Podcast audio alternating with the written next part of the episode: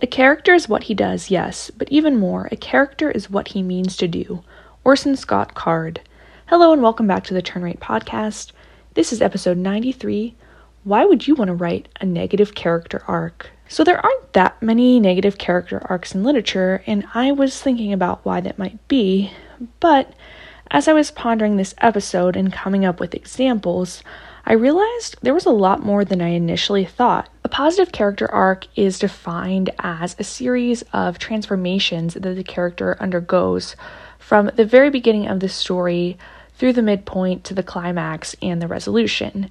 Generally, this results in the character changing in a quote unquote positive way or better way than he was before, having some kind of realization about the world around him and realizing something deep within himself that he either needs to accept or improve upon. Contrastingly, a negative character arc is where a character undergoes a worse transformation, and from the beginning of the story to the end, they have an inherently more negative outlook on the world around them, or they've chosen something that is less than positive for their path. I think negative character arcs are very intriguing, and I think I actually unknowingly wrote one in my first novel. So, I'm going to go over four reasons why you might want to pull out a negative character arc in your story. Number one, there's a lot of moral complexity within the theme and your story. It's kind of a gray area. I think this is actually the most common type of negative character arc, and I think authors that write like this are really wise people and they know that not everything is black or white and they know that sometimes people don't always choose the right thing and that sometimes life doesn't always work out the way we want it to. It can also be argued as a positive transformation for the character, even if the act is inherently negative. So, what do I mean by that? So let's look at Me Before You by Jojo Moyes. The love interest, Will, is a quadriplegic. He is completely paralyzed, he has no use of his limbs from this accident he was involved in, and he falls in love with his caretaker. His caretaker loves him despite all of these circumstances, and she tries everything in her power to get Will to not go off to Switzerland and to not decide to end his life with the help of medicine because he's in so much pain. Now, I definitely see Will's perspective. I don't judge him for it at all. Um, I think if I was in the same situation, I probably would choose that as well. But the act of ending one's life is inherently negative, no matter if someone dies in a fatal motorcycle accident at age 20 or peacefully in their sleep at 89. The ending of life is always tragic and thus always negative, even though Will would be in a better place based on his actions. And obviously, this is an extremely morally gray area. Some people say this, see this as blatantly wrong. Some people see this as a viable option. I don't think anyone really knows if it's wrong or right um, but it felt right to Will. And so, in that regard, it was kind of positive for him because it felt right for him. It ended his suffering. But because of the complexity of the situation, I think you can analyze that book as a negative character arc.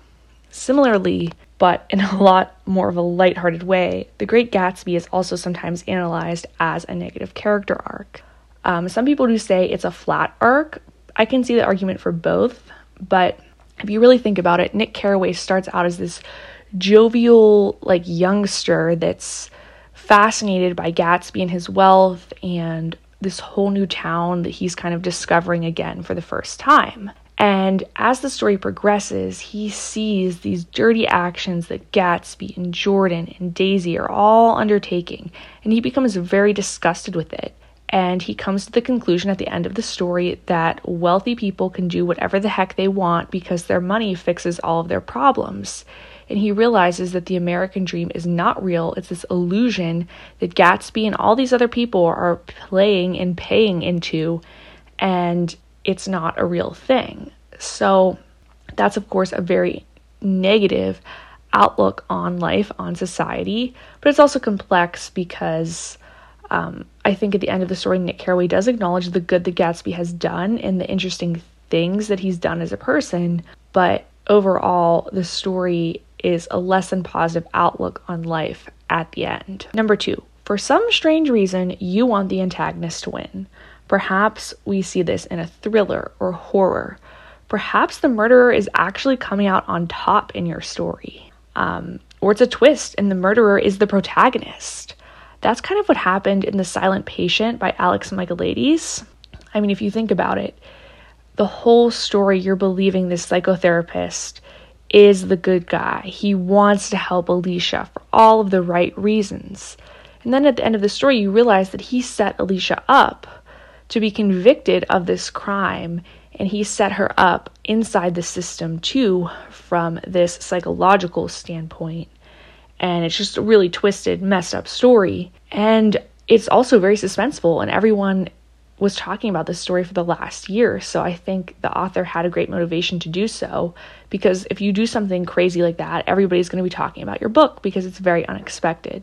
But I don't think this technique works very well in other genres. For example, I could not see it working well in romance. Like, imagine if Colleen's Hoover It Ends With Us. Imagine if Lily Bloom didn't stand up to that guy, I forget his name, but the guy that abused her and she fell in love with. Like, imagine if she didn't stand up to him and he won. That would be absolutely awful. So, I think this is really only appropriate for thriller, horror, and those kinds of crazy psychological twists. Number three, you want to teach people a lesson. I think this is very common in dystopia you want to teach people that the world cannot change despite a character's best efforts. You want fiction to mirror the harsh realities of life rather than be feel good. However, publishers do not like this. It's depressing, it's negative. People are upset at the end of the story. No one wants you to walk away from, say, your story goes on to being um, a film. No one wants to walk out of a movie theater in tears, depressed, anxious, scared about life, even if that's sometimes the reality of life in the Hunger Games, Katniss beating out the Capitol is a redemption that everyone wanted, and it made her a character that you could easily root for. Or imagine how depressing it would be if Harry was killed by Voldemort and all of his efforts were in vain. It's interesting because when I think back to my first novel, The Sweep, and how I didn't even realize it at the time, but I was executing a negative character arc for Felicity. Felicity is the protagonist, and Fitz, the love interest, is this good person who's doing the right thing, who's standing up to this evil institution, but he's ultimately executed by the people in charge. And Felicity is left heartbroken and unable to go on, and she has a very negative outlook at the end of the story. And she's saying that Capita, the land, the people that are in charge, they are always going to win no matter what. One person cannot change the world. And to a certain extent, it is an extension of my own beliefs. Um, and some people that have read my book overwhelmingly did not like the ending. They said it was so sad. Why did I do that? They just wanted Fitz to live. They wanted it to be happily ever after. And I know, I know for a fact that if my novel had somehow, by some miracle, gotten into a publisher's hand, I guarantee they would have made me change the ending of the story, which didn't feel right to me as an author. And you know, not saying that my story would have gone on to be big or, or anything like that, but I do think maybe sometimes everything happens for a reason. And I'm glad that my story didn't get picked up by someone, and I'm glad I didn't have to change it because for that story, that was the message I, as the author, wanted to convey to the world. Number four kind of goes along with this. You want your readers to feel ultimate empathy for your characters. So sometimes when we think about how to illustrate ultimate empathy for a character, we think about something ending, someone dying, some great summer love ending, a romance falling short. The character is unable to be consoled or see life in a positive way after this happened. This is tragic stuff. We obviously don't want to see it in our real lives, but it also also is incredibly empathy evoking. And some people may just want a big reaction from their readers and for their story to be memorable. Are stories as memorable if the good guy always wins? No. The issue with this, what I learned with writing the sweep, is that it makes the character less able to root for them if they have a negative attitude. The readers can't root for a character with a negative attitude that's unconsolable. It's seemed as sort of not redeemable in society, we have this idea that positivity can overcome anything, and that if you can just change your mind, you can just do it. And that's an idea from society that people want to see, just like true love always wins, just like summers are always great and perfect and memorable in a tight box in your memory, even if that's not how it really was. Everybody wants these ideals, the American dream. And this definitely was an issue for me in my story because people saw Felicity as this weak, helpless character that was too in love with Fitz and too heartbroken at, at, the end of the novel. And people, instead of empathizing with her, they kind of got on her and said, Oh, Felicity should have been a stronger woman. Felicity should have stood up for herself and, and fought Capita herself. Felicity should have been able to go on without Fitz. And I think people felt that they couldn't see beyond this young girl blindly in love, and they couldn't root for her because she wasn't independent enough or strong enough on her own.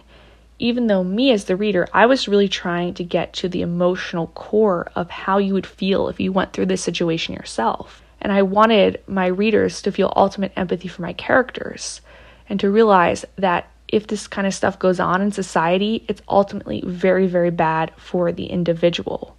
And I wanted Felicity to be sort of ostracized and represented as the individual. So that was a lot. That was a lot about my novel. I don't really talk about my novel that much on the podcast, but I thought it was interesting to kind of illustrate it as a negative character arc. I don't know if I'll be writing negative character arcs again in the future. The current book that I'm on right now, I don't know if it's a negative character arc or if it's a positive one. I know the arc of the story and how the character is transforming, but sometimes there's a bit of a blurred line between that positive, negative, and even flat arc. Just look at Gatsby. There's tons of analysis arguing for it either way. So, just some interesting stuff to think about. Let me know what kind of arcs do you write in your novels. Don't forget to follow us on Twitter. We're here every week with a new episode. Thanks so much for listening. As always, keep writing, keep reading, and keep querying, and I will talk to you on our next road trip.